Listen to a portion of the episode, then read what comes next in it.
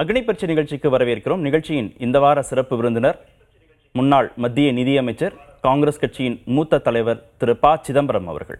Sir வணக்கம். வணக்கம். மத்திய பட்ஜெட் தாக்கலாயிருக்கு. ரொம்ப ஒரு காட்டமான வார்த்தைகளால் விமர்சனம் பண்ணியிருக்கிறீங்க, இரக்கமற்ற பட்ஜெட் அப்படின்னு. எந்த அடிப்படையில் இந்த விமர்சனம் வைக்கப்பட்டதுன்னு புரிஞ்சுக்கலாமா? இரக்கம் என்பது இந்தியாவில் உள்ள ஏழை மக்களின் பால் காட்டுவது தான் இரக்கம். ஏழை மக்களுடைய துன்பம் என்ன? பணவீக்கம், வேலையின்மை, இதான் மிகப்பெரிய துன்பங்கள். ஏழை மக்களின் பால் இரக்கம் காட்டி பணவீக்கத்தை குறைப்பதற்கு, வேலை வாய்ப்புகளை அவர்களுக்கு பெருக்குவதற்கு இந்த நிதிநிலை அறிக்கையில் என்ன யோசனைகளை நிதியமைச்சர் அவர்கள் சொல்லியிருக்கிறார்கள் என்ற கேள்வியை நான் கேட்குறேன். இன்றைக்கி வேலையின்மையும் பணவீக்கமும் ஏழை மக்கள் மீது ஒரு கொடுமையான சுமையை சுமத்தி இருக்கிறது. அதற்கு நிவாரணம் காண்பதற்கு வழிகள் இருக்கின்றன. மறைமுக வரிகளை குறைப்பது, எந்த மறைமுக வரியையும் அவங்க குறைக்கலை. இன்னொன்று விலைகளை குறைப்பது. பெட்ரோல், டீசல், சிமெண்ட்டு, உரங்கள், இதனுடைய விலைகளை குறைக்கலாம், அதையும் செய்யலை.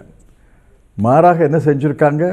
உணவுப் பொருள்களுக்கும் உரங்களுக்கும் இந்த ஆண்டு கொடுத்த மானியங்களை அடுத்த ஆண்டு 1,40,000 கோடி குறைச்சிருக்காங்க. அப்படின்னா விலைகள் கூடும், உரங்களுடைய விலை கூடும், பெட்ரோல் விலை, டீசல் விலை இவங்களுடைய கட்டுப்பாடில் இல்லை.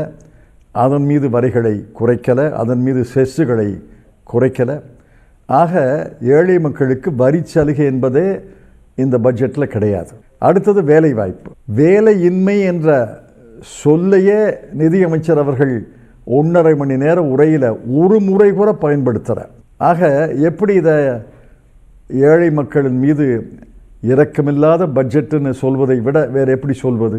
சேவிங்ஸ் எக்கானமியாக இருந்த இந்திய பொருளாதாரத்தை ஸ்பெண்டிங் எக்கானமியாக, செலவு அதிகம் செய்யக்கூடிய, பணப்புழக்கத்தை அதிகமாக்கக்கூடிய வகையில் இந்த திட்டங்கள்லாம் அறிவிக்கப்பட்டிருக்கு. மக்கள் நிறைய செலவு செய்வார்கள், அதனால் பணப்பழக்கம் கூடும்னு சொல்கிறாங்களே, அது உகந்தது இல்லையா? அதுதான் இவங்களுடைய மறைமுக நோக்கம். ஆனால் நாட்டுக்கு உகந்ததான கேள்வி. கடந்த 70-75 ஆண்டு காலமாக எல்லா பொருளாதார நிபுணர்களும் என்ன சொல்லியிருக்காங்கன்னா, மக்கள் மத்தியில் செலவழிக்கணும், அதே நேரத்தில் சேமிக்கணும், இரண்டையும் சமமாக பார்க்கணும். செலவழிக்கவே கூடாதுன்னு நான் சொல்ல மாட்டேன், அதுபோல் சேமிக்கவே கூடாதுன்னு அரசு சொல்லக்கூடாது. குடும்ப சேமிப்புகள் இல்லாமல் நாட்டில் எப்படி முதலீடு செய்வதற்கு முதல் கிடைக்கும்? முதல் 3 வகையில் கிடைக்கிது. கடன் வாங்குவதை விட்டுருங்க, குடும்ப சேமிப்பு, ஹவுஸ்ஹோல்ட் சேவிங்ஸ். 2வது கம்பெனிகளுடைய சேமிப்பு. 3வது பொதுத்துறையுடைய சேமிப்பு. பொதுத்துறையுடைய சேமிப்பு பல ஆண்டு காலமாக எதிர்மறையாக, நெகட்டிவாக இருக்குது. ஆக அதை கழிக்கணும்.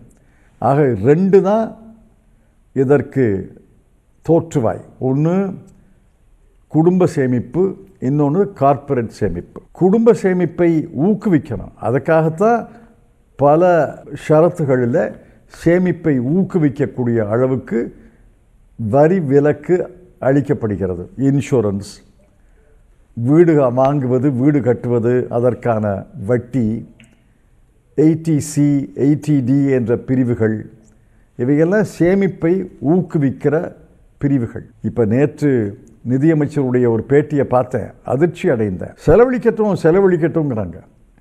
செலவழிக்கிறத வேணாம், இல்லை, சேமிக்காமல் செலவழிச்சிட்டா 60 வயதுக்கு பிறகு, பணி ஓய்வுக்கு பிறகு, முதுமையான காலத்தில் அந்த குடும்பத்தை யார் காப்பாற்றுவாங்க? இந்த அரசு ஒரு சமுதாய பாதுகாப்பு வலையா பின்னிருக்கு. குருவி கூடு கட்டுது. அரசு என்ன சொல்லுதுன்னா, குருவி கூடெல்லாம் கட்ட வேண்டாம், செலவழிங்குது. செலவழித்துட்டாங்கன்னா எல்லாருக்கும் பென்ஷனாக தர்றாங்க, எல்லாருக்கும் இலவச மருத்துவ வசதியாக தர்றாங்க, எல்லாருக்கும் அவங்க வீட்டு பிள்ளைகள் படிப்பதற்கு உயர்கல்வி இலவசமாக தர்றாங்க. ஆக சேமிப்பு முக்கியம், செலவு முக்கியம். ஆகவே தான் கடந்த பல ஆண்டு காலமாக சேமிப்பை ஊக்குவிக்கும் வகையில் சில வரி சலுகைகள் தரப்பட்டன. சிறு சேமிப்பு திட்டம்னு நாடு முழுவதும் பரப்புனமே, அதெல்லாம் மூட போகிறாங்களா அவங்க? எனக்கு தெரியல. மூணாலும் மூடலாம். கடந்த 8 ஆண்டுகளில் தனிநபர் வருமானம் கூடியிருக்கு அப்படின்னா, செலவழிக்கவும் நிறைய வாய்ப்பு இருக்குது மக்களுக்கு, சேமிக்கவும் நிறைய வாய்ப்பு இருக்குது தானே. காங்கிரஸ் அரசாங்கத்தை விட தனிநபர் வருமானம் கடந்த 8 ஆண்டுகளில் உயர்ந்திருக்கு அப்படின்னு மத்திய அரசு சொல்லுது. பாஜக அரசு கூடி இருக்கான்னு சொல்லுங்க. முதல்ல கடந்த 3 ஆண்டு காலமாக, காரணம் பெருந்தொற்று ஒரு காரணம், நான் இல்லைன்னு சொல்லலை, 3 ஆண்டு காலமாக தனிநபர் வருமானம் தேக்கத்தில் இருக்குது. மோடி அரசினுடைய 10 ஆண்டுகள் எடுத்துக்கோங்க. நடப்பாண்டில் 7% வளர்ச்சின்னு சொல்கிறாங்க, ஏற்றுக்கொள்வோம். அடுத்த ஆண்டு 6.5ன்னு சொல்கிறாங்க, அதையும் ஏற்றுக்கொள்கிற. 10 ஆண்டுகளுடைய சராசரி பார்த்திங்கன்னா 5.6. அதற்கு முந்தைய 10 ஆண்டுகளில் ஐக்கிய முற்போக்கு கூட்டணியுடைய அரசில் 10 ஆண்டுகளுடைய வளர்ச்சி சராசரி 7.5. 7.5லேருந்து 5.6 குறைந்திருக்கிறோம். 7.5 வளர்ந்திருந்தால் இன்னும் தனிநபர் வருமானம் உயர்ந்திருக்கும். ஆனால் 5.6 வளர்ந்ததால் தனிநபர் வருமானம் மிக குறைந்த அளவு தான் கூடியிருக்கு. அதுவும் 3 ஆண்டுகளாக தேக்கம். ஆக தனிநபர் வருமானம் பெரிய அளவில் உயர்ந்து விட்டது என்று எந்த புள்ளி விவரமும் சொல்லவில்லையே. அரசு தரப்பில் அப்படி தான் சொல்கிறாங்க. அது மட்டுமல்ல, 10வது இடத்துல இருந்த புள்ளி விவரத்தை சொல்லுங்க. நான் சொன்ன புள்ளி விவரம் தவறென்றால் நான் திருத்திக் கொள்கிறேன். அரசு சொல்வதையெல்லாம் ஏற்றுக்கொள்வதா? 10வது இடத்துல இருந்த இந்திய பொருளாதாரம் 5வது இடத்திற்கு வந்திருக்குன்னு சொல்கிறாங்களே. இப்போ நாட்டில் பொருளாதார வளர்ச்சி இருக்குன்னு தானே அர்த்தம். பொருளாதார வளர்ச்சி இல்லைன்னு சொல்லலை. அரசு இருந்தாலும் அரசு இல்லாவிட்டாலும் பொருளாதார வளர்ச்சி இருக்கும். எந்த வேகத்தில் பொருளாதார வளர்ச்சி இருக்கிறது என்பதுதான் கேள்வி. 1% வளர்ந்தால் கூட வளர்ச்சி தான், வளர்ச்சி இல்லைன்னு சொல்லலை. ஆனால் எந்த வேகத்தில் வளர்ந்துருக்கிறோம், எந்த வேகத்தில் வளர்ந்துருக்க வேண்டும், எந்த வேகத்தில் வளர்ந்துருக்கிறோம்னு பார்க்கணும். மறந்துடாதீங்க, 2005, 2006, 2006, 2007, 2007, 2008, 2009, 4 ஆண்டுகள் இந்த நாடு 9% வளர்ச்சியை தொடர்ச்சியாக கண்டது. அதற்கு முன்னும் பின்னும் அதை போன்ற அபரிதமான வளர்ச்சி இருந்தது கிடையாது. ஆக 4 ஆண்டுகள் 9% வளர்ச்சியை இந்த நாடு கண்டிருக்கிறது. இன்று 10 ஆண்டுகளில் சராசரி வளர்ச்சி 5.6 என்றால் வளர்ந்திருக்கிறோம், நான் இல்லைன்னு சொல்லலை. ஆனால் எதிர்பார்த்த வளர்ச்சி இல்லைன்னு சொல்கிறேன். உலக பொருளாதார வளர்ச்சியிலேயே ஒரு பெரிய அளவிலான தேக்க நிலை இருக்குது. அப்புறம் ரஷ்யா உக்ரைன் போர் போன்ற விவகாரங்கள்லாம் சொல்லப்படுது, காரணங்களாக சொல்லப்படுது. நீங்கள் சொல்கிற இந்த தேக்க நிலைக்கு இல்லை பின்னடைவுக்கு உலக பொருளாதார வளர்ச்சியை எடுத்துக்கோங்க. மற்ற நாடுகளோடு ஒப்பிட்டு பார்க்கும்போது நம்முடைய நாடு இந்த ஆண்டு 6.5-7% வளர்ச்சி அடையப் போகிறது. சைனா 3% தான், அமெரிக்கா 2.5%. அதெல்லாம் ரொம்ப சரிதான், நான் இல்லைன்னு சொல்லலை. ஆனால் எந்த நிலையிலிருந்து இந்த 7% வளர்ச்சின்னு பார்க்கணும். இந்தியாவுடைய மொத்த உற்பத்தி ஜிடிபி, சீனாவுடைய மொத்த உற்பத்தி இந்திய ஜிடிபியை விட 5.5 மடங்கு பெரியது. 5.5 மடங்கு. அமெரிக்கா ஜிடிபின்னு எடுத்துக்கிட்டிங்கன்னா 15-20 மடங்கு உயர்ந்தது. நம்ம 6% வளர்ச்சி அடைகிறோம்னு வச்சுக்கோங்க. சீனா 3% வளர்ச்சி அடைகிறதுன்னு வச்சுக்கோங்க.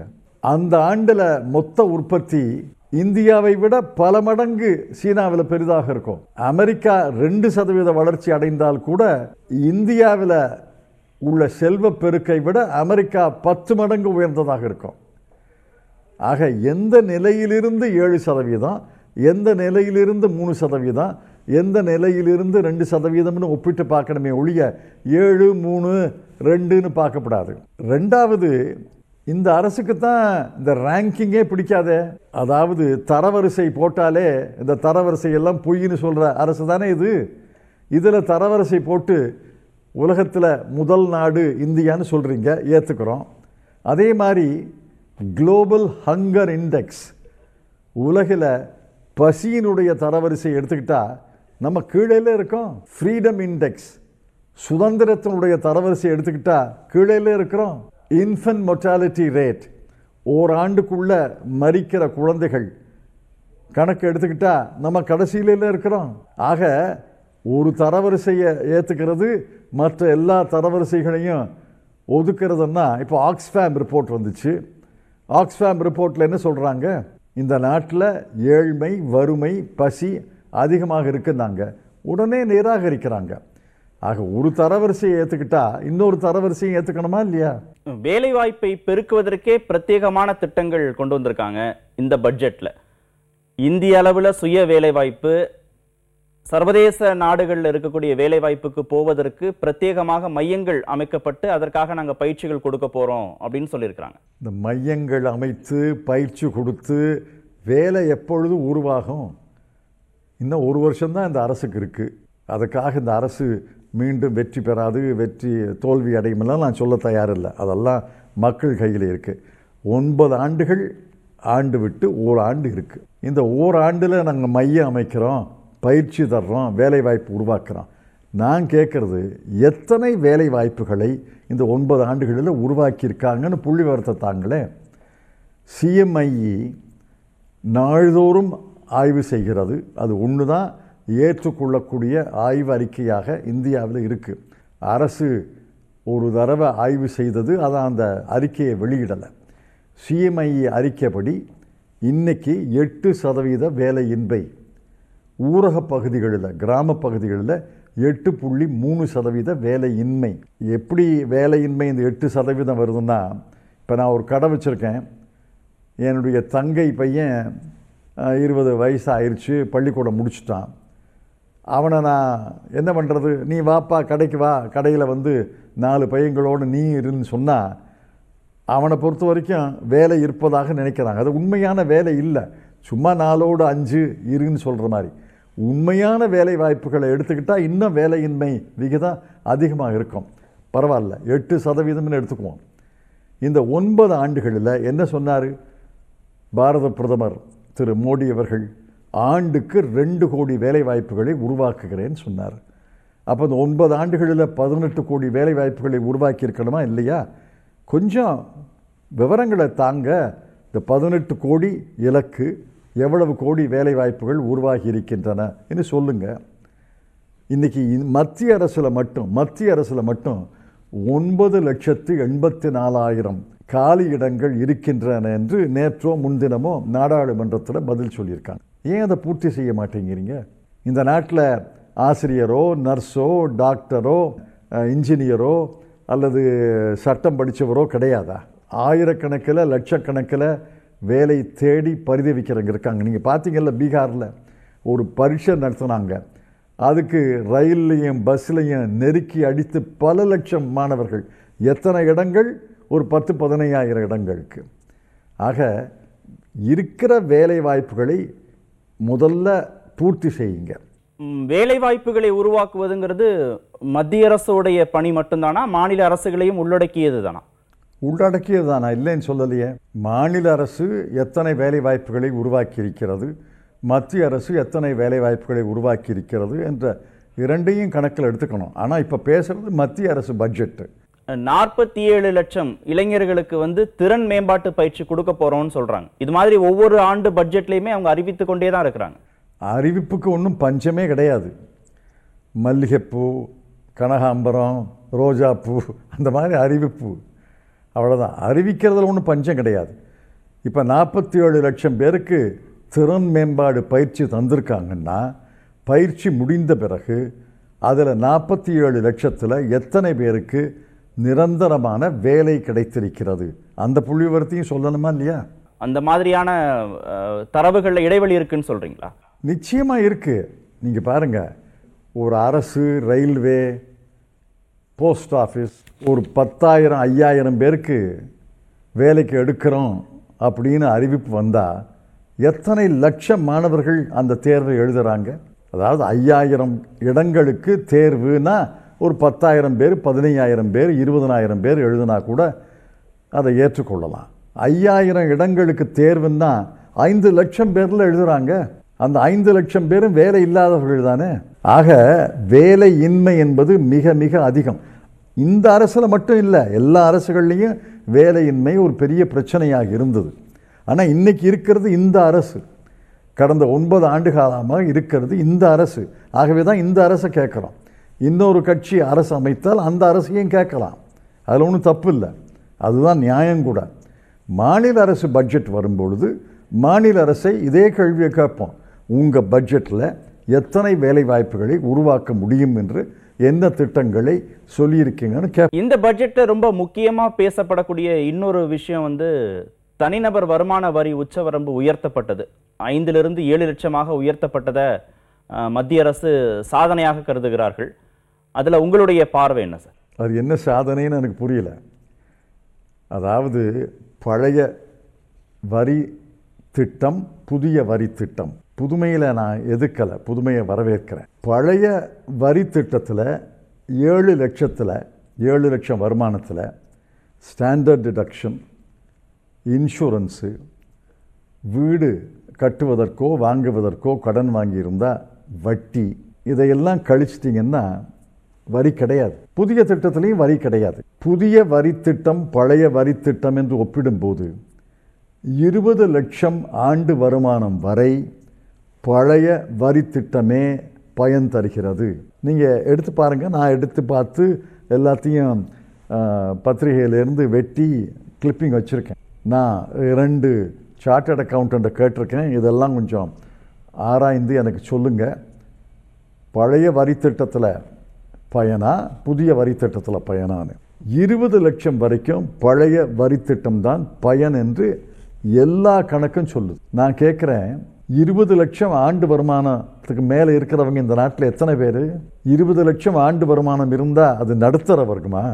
20 லட்சத்துக்கு மேலே வருமானம் உள்ளவங்க அதிகபட்சம் 50 லட்சம் 1 கோடி இருக்குமா? 139 கோடி மக்களுக்கு என்ன பதில்? ஆக நடுத்தர வர்க்கத்துக்கு வரி சலுகைனா என்ன சொல்கிறாங்கன்னா, நீங்கள் சேமிக்காதீங்க செலவழிங்கிறாங்க. அதைத்தான் நான் கண்டிக்கிறேன். சேமிப்பு எவ்வளவு முக்கியமோ அந்த அளவுக்கு செலவிடுவது முக்கியம்.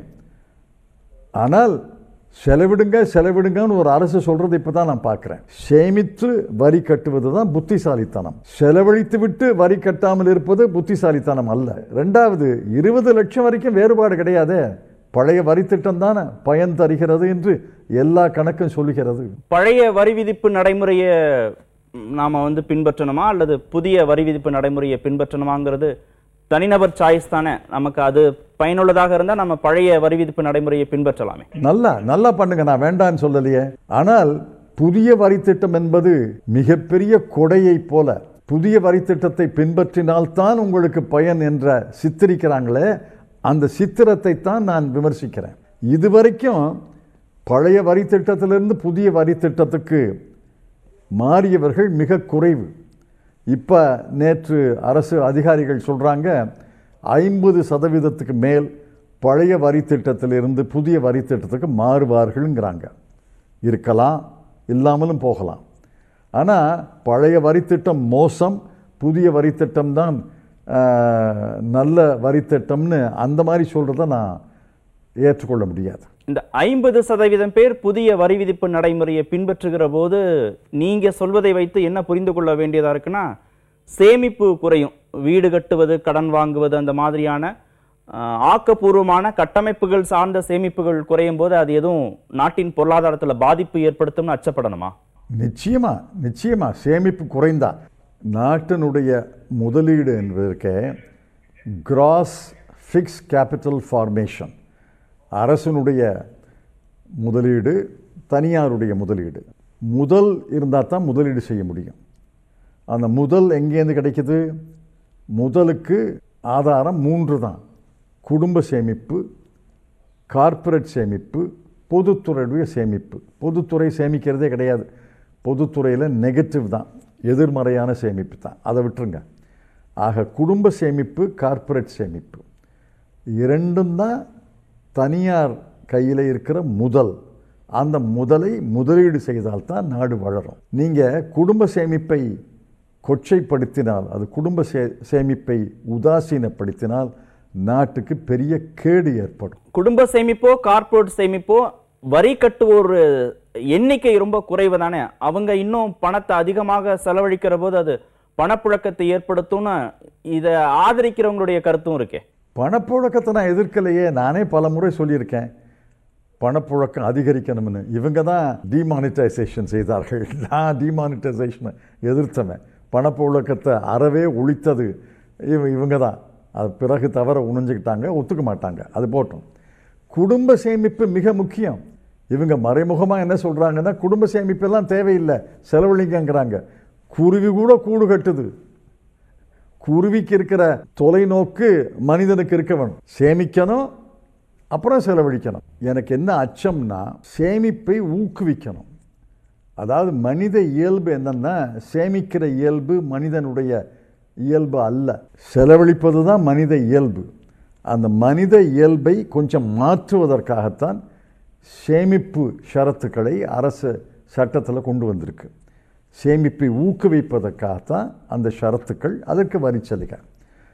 ஆனால் நீங்கள் அந்த சேமிப்பு அதை கொச்சப்படுத்தி சேமிப்பு தேவையில்லை, செலவழிங்க செலவழிங்கன்னு சொன்னால், நிச்சயமாக தொலைநோக்கோடு நான் சொல்கிறேன், சேமிப்பு இந்த நாட்டில் குறையும். அது நாட்டுக்கு மிகப்பெரிய கேடை விளைவிக்கும். விவசாயிகள் கடன் அட்டைகள் மூலமாக 20 லட்சம் கோடி ரூபாய் அளவுக்கான கடன் வாங்குவதற்கான அறிவிப்பும் பட்ஜெட்டில் வெளியாயிருக்கு.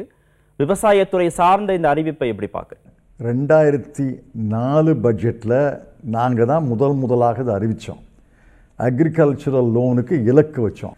அது ஒவ்வொரு ஆண்டும் இலக்கு கூடி இப்போ இந்த ஆண்டு 20 லட்சம் கோடின்னு அறிவிச்சிருக்காங்க. இதில் ஒன்றும் புதுமை இல்லையே, கடந்த 20 ஆண்டுகளாக இருக்கிற நடைமுறை தானே. அடுத்து வர்ற அரசு, யாருடைய அரசாக இருந்தாலும் சரி, அவங்க என்ன சொல்லுவாங்க, 22 லட்சம் கோடி இலக்குன்னுவாங்க.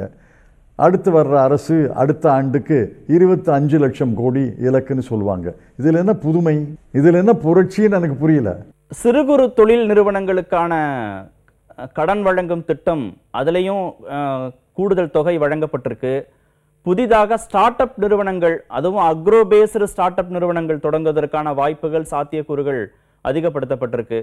அப்போது இளைஞர்களுக்கான தொழில் முனைவு திட்டங்கள் இன்னும் பரவலாக்கப்படும் எதிர்பார்க்கலாமா இந்த அறிவிப்புகள் மூலமா? இந்த பாருங்க, ஸ்டார்ட் அப் வேறு, குறு சிறு தொழில்கள் வேறு, ரெண்டையும் குழப்பிக்க வேண்டாம். ஸ்டார்ட் அப்புங்கிறது வேறு. ஸ்டார்ட் அப்பில் 100 ஸ்டார்ட் அப் இருந்துச்சுன்னா 50 மடிந்து விடும், 50க்கு மேலேயே மடிந்து விடும். நான் அதற்காக அவங்கள குறை சொல்லலை. அதுதான் ஸ்டார்ட் அப்புடைய தர்மம். ஸ்டார்ட் அப்புங்கிறது புதிய முயற்சி, புதுமையான முயற்சி, நூதனமான முயற்சி. அதில் 10 தொடங்கினா 7, 8 மடிந்து விடும். அது அதனுடைய இலக்கணம். அதை விட்டுருங்க. சிறு குறு தொழில்கள் எடுத்துங்க. முதல்ல என்ன சொன்னாங்க, 3 வருஷத்துக்கு முன்னாடி 3 லட்சம் கோடி நாங்கள் கேரண்டி தர்றோம். நாங்கள் 3 லட்சம் கோடிக்கு கேரண்டினா, நாங்கள் கணக்கு போட்டு பார்த்தோம். நீங்கள் நிதியமைச்சருடைய அந்த பட்ஜெட் உடைய கவனமாக படிங்க. அனைவரும் கணக்கு போட்டு பார்த்தோம். ஆக 10% வராக்கடன் அப்படின்னு வந்துச்சுன்னா 30 லட்சம் கோடிக்கு கடன் தருவாங்க. 30 லட்சம் கோடியில் 10% வராக்கடனாக போகும்.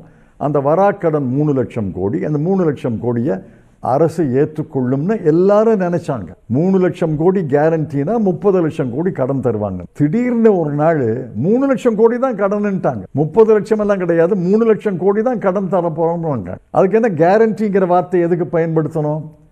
அந்த 3 லட்சம் கோடியில் எனக்கு தெரிஞ்ச வரைக்கும், நீங்கள் புள்ளிவரத்தை பார்க்கணும், நானும் அண்மையில் பார்க்கல, 2.5 லட்சம் கோடி தான் இது வரைக்கும் சிறு குறு தொழில்களுக்கு தந்திருக்காங்க.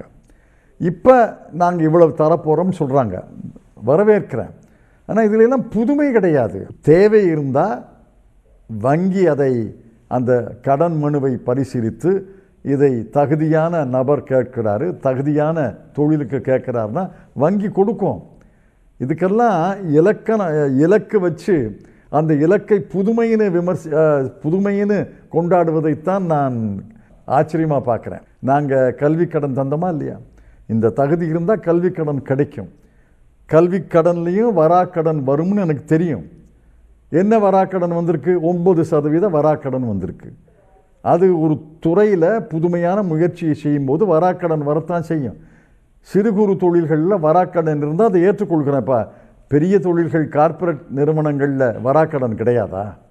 வராக்கடன் இல்லாமலா இன்சால்வென்சிக்கு இத்தனை கம்பெனிகள் போகுது? ஆக வராக்கடன் இருக்கத்தான் செய்யும். கடன் கொடுத்தாலே வராக்கடன் இருக்கத்தான் செய்யும். ஆக இதை நான் வரவேற்கிறேன், பாராட்டுகிறேன். அதை புதுமை என்று ஏற்றுக்கொள்ள முடியும். பாரத் ஜோடோ பயணம் வெற்றிகரமாக நிறைவு பெற்றிருக்கிறது. என்ன சாதித்ததாக நீங்கள் நினைக்கிறீங்க? இந்த பயணம் என்ன சாதித்ததாக உணர்கிறீர்கள்? நீங்கள் பாரத் ஜோடோ பயணத்தில் பங்கு பெற்றீங்களான்னு எனக்கு தெரியாது. இன்றைக்கி ஒரு சக வழக்கறிஞர் என்னிடம் சொன்னார், நான் ஹரியானாவில் ஒரு தோட்டம் இருக்குது, எனக்கு அந்த தோட்டத்துக்கு அன்றைக்கி போகணும்னு புறப்பட்டேன், ஆனால் அந்த பாரத் ஜோடோ யாத்திரை அந்த பாதையில் போகுதுன்னு தெரிஞ்ச உடனே வராதிங்கன்னு சொல்லிட்டாங்க. அங்கே தோட்டத்தில் ஒரு காவல்காரர் இருக்கார், அவர் வீடியோ அனுப்புனார். வீடியோ அனுப்பிட்டு என்ன சொன்னார்னா, அவரும் நடந்தாராம் அந்த காவல்காரரும். என்ன கூட்டம் யா, என்ன கூட்டம் அப்படின்னார். நான் விசாரித்தேன். இதே நான் மைசூரில் பார்த்தேன், கன்னியாகுமரியில் பார்த்தேன். இந்த சாலையில், அந்த பாதையில் அதிலிருந்து உள்ளடங்கிய 7-8 கிலோமீட்டர் உள்ளடங்கிய கிராமங்களிலிருந்து பெண்கள், ஆண்கள், குறிப்பாக இளைஞர்கள் அந்த சாலைக்கு வந்தாங்க. இரு மரங்களும் இருந்து வாழ்த்தினாங்க, வரவேற்றினாங்க, கையசைச்சாங்க, ஃபோட்டோ எடுத்துக்கிட்டாங்க. பல 100 பேர் கூட நடந்து போனாங்க. இது கன்னியாகுமரியிலேருந்து காஷ்மீர் வரைக்கும் இதே நிலைமை தான். பஞ்சாபில் எதிர்பார்த்திருக்கவே முடியாது அவ்வளவு பெருங்கூட்டம். ஆக மக்கள் மத்தியில் ஏதோ ஒரு பொறியை தட்டி இருக்குது, அதில் மறுக்க முடியாது. மக்களுடைய ஆழ் மனதில் என்ன இருக்குன்னா, இந்த நாட்டில் ஏன் இவ்வளவு சச்சரவு, இவ்வளவு சண்டை, இவ்வளவு பிளவு, இவ்வளவு கலவரம், இந்து, முஸ்லீம், கிறிஸ்துவன் என்ற பேதமெல்லாம் எதுக்காக இருக்குது? இதையெல்லாம் மீறி மக்கள் மத்தியில் ஒரு உணர்வு இருக்குது, ஒத்துமையாக இருக்கணும், நேசமாக இருக்கணும், சமத்துவமாக வாழணும். இந்துவாக இருந்தாலும், முஸ்லீமாக இருந்தாலும், கிறிஸ்துவர்களாக இருந்தாலும் வேறுபாடுலாம் கிடையாது. அந்த பொறியை, அந்த ஆழ்மன உணர்வை, உள்ளுணர்வை இந்த பாரத் யாத்திரை தட்டி கிளப்பி இருக்குன்னு நான் நினைக்கிறேன். ராகுல் மிக கண்ணியமானவர். அவரை பப்புன்னு அழைக்கிறது துரதிருஷ்டவசமானது. அந்த மாதிரியான ஒரு பிம்பம் அவர் மீது விழுந்தது விரும்பத்தகாதது அப்படின்னு அந்த ஜோடோ பயணத்தில் கலந்து கொண்ட திரு ரகுராம் ராஜன் குறிப்பிட்டார். இந்த ரீபிராண்டிங், ராகுல்ங்கிற அந்த ரீபிராண்டிங் ஒர்க் அவுட் ஆகிருக்கா? அந்த பப்புங்கிற விமர்சனங்கள் குறைந்து அவருடைய இமேஜை உயர்த்தியிருக்கா இந்த பாரத் ஜோடோ? இதெல்லாம் அவரவர்கள் பார்வை. பப்புன்னு யார் சொன்னது? பாரதிய ஜனதா கட்சி தானே சொன்னது. பப்புங்கிற வார்த்தையை நீங்கள் பயன்படுத்தலை, நான் பயன்படுத்தலை, என்னுடைய நண்பர் குழாம் பயன்படுத்தலை, நான் நாள்தோறும் சந்திக்கிற வழக்கறிஞர்கள் மற்றவர்களெல்லாம் யாரும் பயன்படுத்தலை. பாரதிய ஜனதா கட்சி தானே பயன்படுத்துது. ஆக பாரதிய ஜனதா கட்சி தன் நிலை உணர்ந்து, தன் தவறுகளை உணர்ந்து இப்போ பப்புங்கிற வார்த்தையை அவங்க பயன்படுத்துவது கிடையாது. கடந்த 1.5-2 மாதங்களாக பப்புங்கிற வார்த்தையை பயன்படுத்துவது கிடையாது. பாரதிய ஜனதா கட்சி எதிர்க்கட்சி தலைவர்களெல்லாம் கொச்சைப்படுத்துகிறது. அந்த கொச்சைப்படுத்துவதை அவர் நிறுத்தி கொண்டால் அதை நான் வரவேற்கிறேன், பாராட்டுகிறேன். கட்சியுடைய கட்டமைப்பை பலப்படுத்தியிருக்கா ராகுலுடைய இந்த பயணம்? அது போக போக தான் தெரியும். கட்டமைப்பை பலப்படுத்த வேண்டும் என்பது தான் எங்களுடைய நோக்கம். நான் அதை பலமுறை சொல்லியிருக்கிறேன். அந்த பாதையில் போன உடனேயே கட்டமைப்பு பலப்படுமான்னு சொல்ல முடியாது. ஆனால் அந்த பாதை போன பிறகு, அந்த மாநிலத்தில் போன பிறகு அங்கே இருக்கிற காங்கிரஸ் நண்பர்கள், தோழர்கள் கட்டமைப்பை பலப்படுத்த வேண்டும் என்ற எண்ணத்தோடு வேலை பார்க்க வேண்டும் என்ற எங்களுடைய விருப்பம். இப்போ ஹாத் கையோடு கை பயணம் என்று 6ஆம் தேதி தொடங்கியிருக்காங்க. அந்த முயற்சி வட்டார அளவில், ஒன்றிய அளவில் நடைபெறப் போகிறது. ஒன்றிய அளவில் நடைபெறும்போது கட்டமைப்பு பலப்படும் என்று நான் நம்புகிறேன், விரும்புகிறேன். அந்த செல்வாக்க மாநிலங்கள் அளவில் உருவாக்க வேண்டிய தேவை இருக்குன்னு நினைக்கிறீங்களா? ராகுலின் செல்வாக்குக்கு இணையாக மாநில தலைமைகள், காங்கிரஸ்லையும் செல்வாக்கு மிக்கவர்கள் பொறுப்புகளுக்கு வரணும்னு எதிர்பார்க்குறீங்க? நிச்சயமாக, நிச்சயமாக. பல மாநிலங்களில் இருக்கிறாங்க, பல மாநிலங்களில் இல்லை, இரண்டையும் ஒப்புக்கொள்கிறேன். பல மாநிலங்களில் செல்வாக்கான மாநில தலைவர்கள் இருக்கிறாங்க, பல மாநிலங்களில் செல்வாக்கு குறைந்த, செல்வாக்கு இழந்த தலைவர்கள் பொறுப்பில் இருக்கிறாங்க. அந்த தவறுகளையெல்லாம் திருத்தி கொண்டு மாநில அளவில், உள்ளூர் அளவில் செல்வாக்கு மிகுந்த தலைவர்களை நியமிக்கிற பணி காங்கிரஸ் கட்சிக்கு உண்டு. அந்த பணியை காங்கிரஸ் தலைவர் செய்வார் என்று நம்புகிறேன். பாஜகவுக்கு திரு மோடின்ற பிம்பம் நாடு முழுவதும் ஒர்க் அவுட் ஆகுது. மாநில தலைமைகளின் செல்வாக்கு பற்றி அவங்க பெருசாக கவலைப்படுறதில்ல. ஏன் காங்கிரஸுக்கு அந்த ஸ்ட்ராட்டஜி ஒர்க் அவுட் ஆகாதா? காங்கிரஸுக்கு தான் அதை போன்ற தலைவர்கள் இருந்தாங்க. அதை மறந்துடுறீங்க, வரலாறை மறந்துடுறீங்க.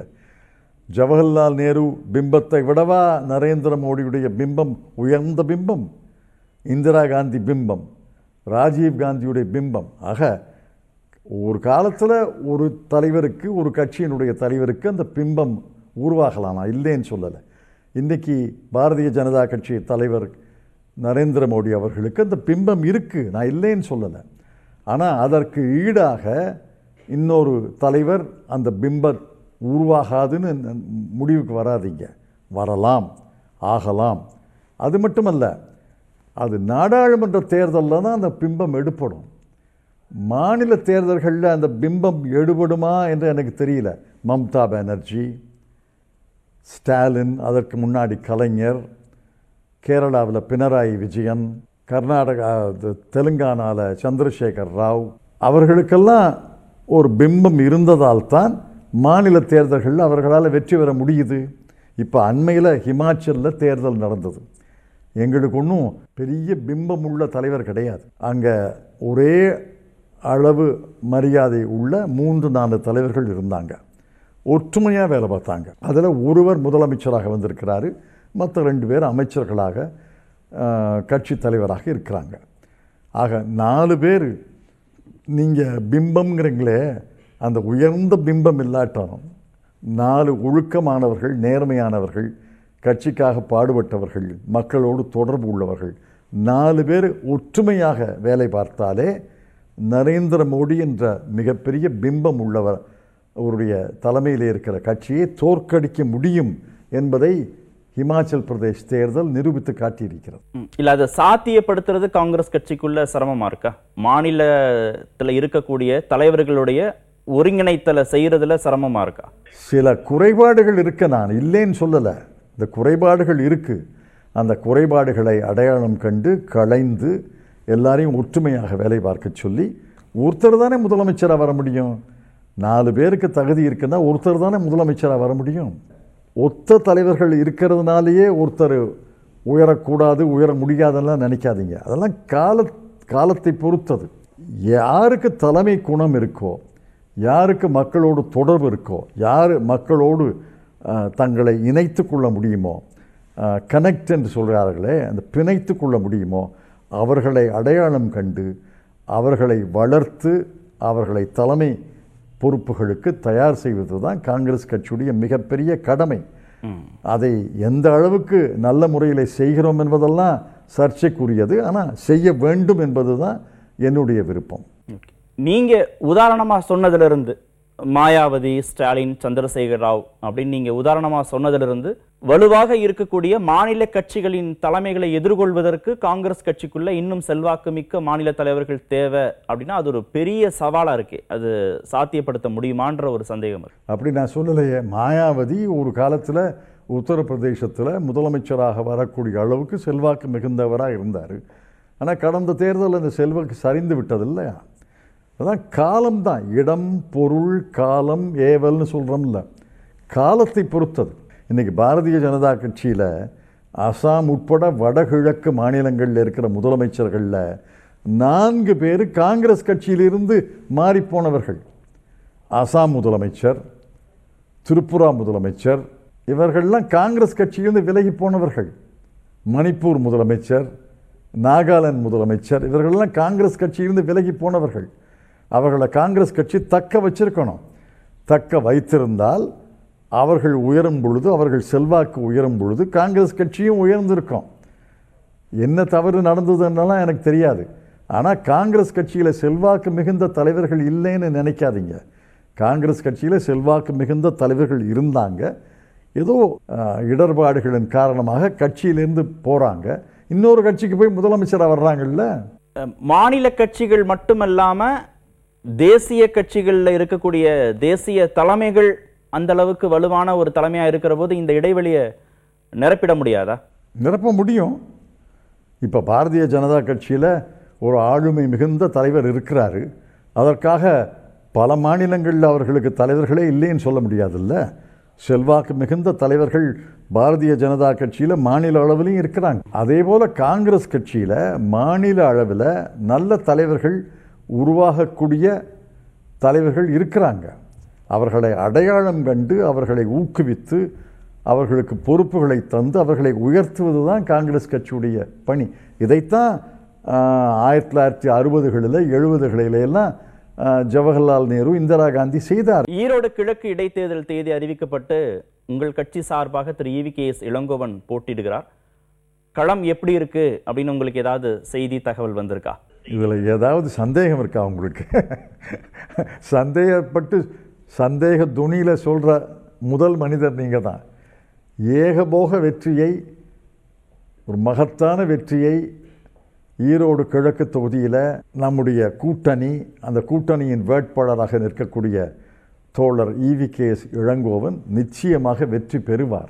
2 அஇஅதிமுக வேட்பாளர், ஒரு அம்மா திமுக வேட்பாளர், ஒரு நாம் தமிழரா அந்த வேட்பாளர், இத்தனை பேர் களத்தில் இருக்கும்பொழுது கட்டுக்குலையாமல், சிதறாமல், சிதையாமல் இருக்கிற ஒரே அணி திராவிட முன்னேற்றக் கழகத்தின் தலைமையில் இருக்கிற முற்போக்கு கூட்டணி.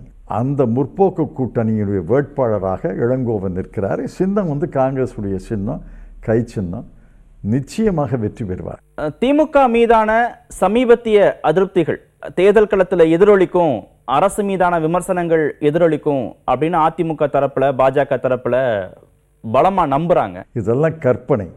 ஒரு அரசுன்னு இருந்தால், 1.5 ஆண்டுகள் ஒரு அரசு பொறுப்பில் இருந்தால் சில குறைபாடுகள் சொல்லத்தான் செய்வாங்க. இப்போ எங்கள் ஊரில் தண்ணீருடைய விநியோகம் சரியாக இல்லை, ஒவ்வொரு தெருவிலையும் குழாய் வைக்கணும், ஒவ்வொரு வீட்டுக்கும் குழாய் இணைப்பு தரணும்னு ஒரு கோரிக்கை இருக்குன்னு வச்சுங்க. 5 தெருக்களுக்கு தந்துட்டாங்க, வீட்டுக்கு வீடு ஒரு குழாய் இணைப்பு தந்திருக்காங்க.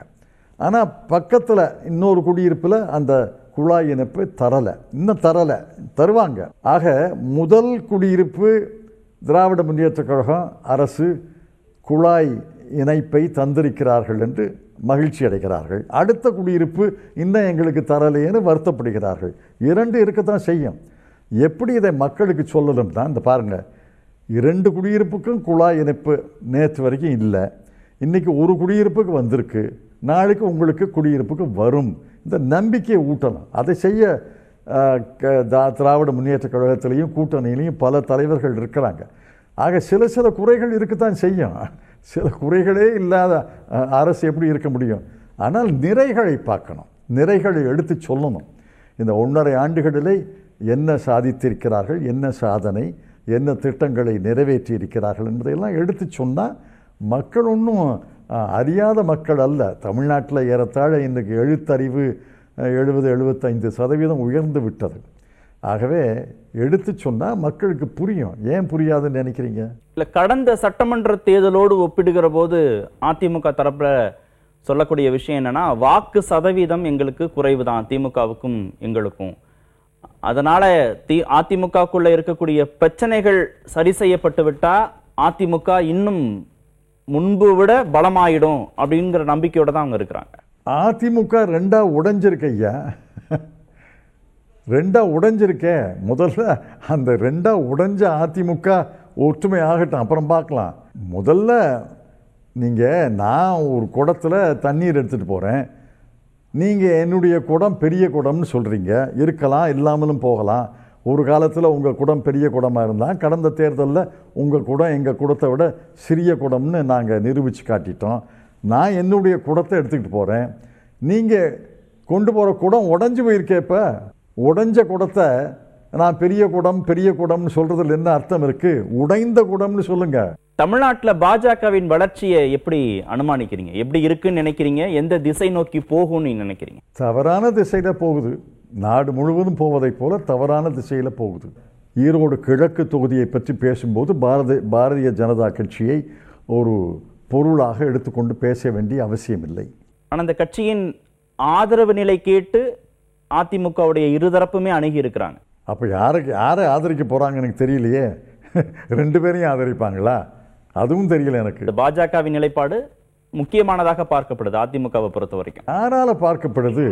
அதிமுக பார்க்குது, நாங்கள் அப்படி பார்க்கலையே. எங்களுடைய கூட்டணி வலுவான கூட்டணி, செல்வாக்கு மிகுந்த கூட்டணி.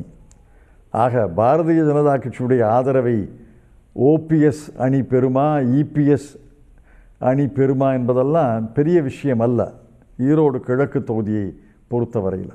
அதிமுகவுடைய பிளவு, அதிமுகக்குள்ளே இருக்கிற பிரச்சனை பாஜகவை தமிழ்நாட்டில் பலப்படுத்துதுன்னு நினைக்கிறீங்களா?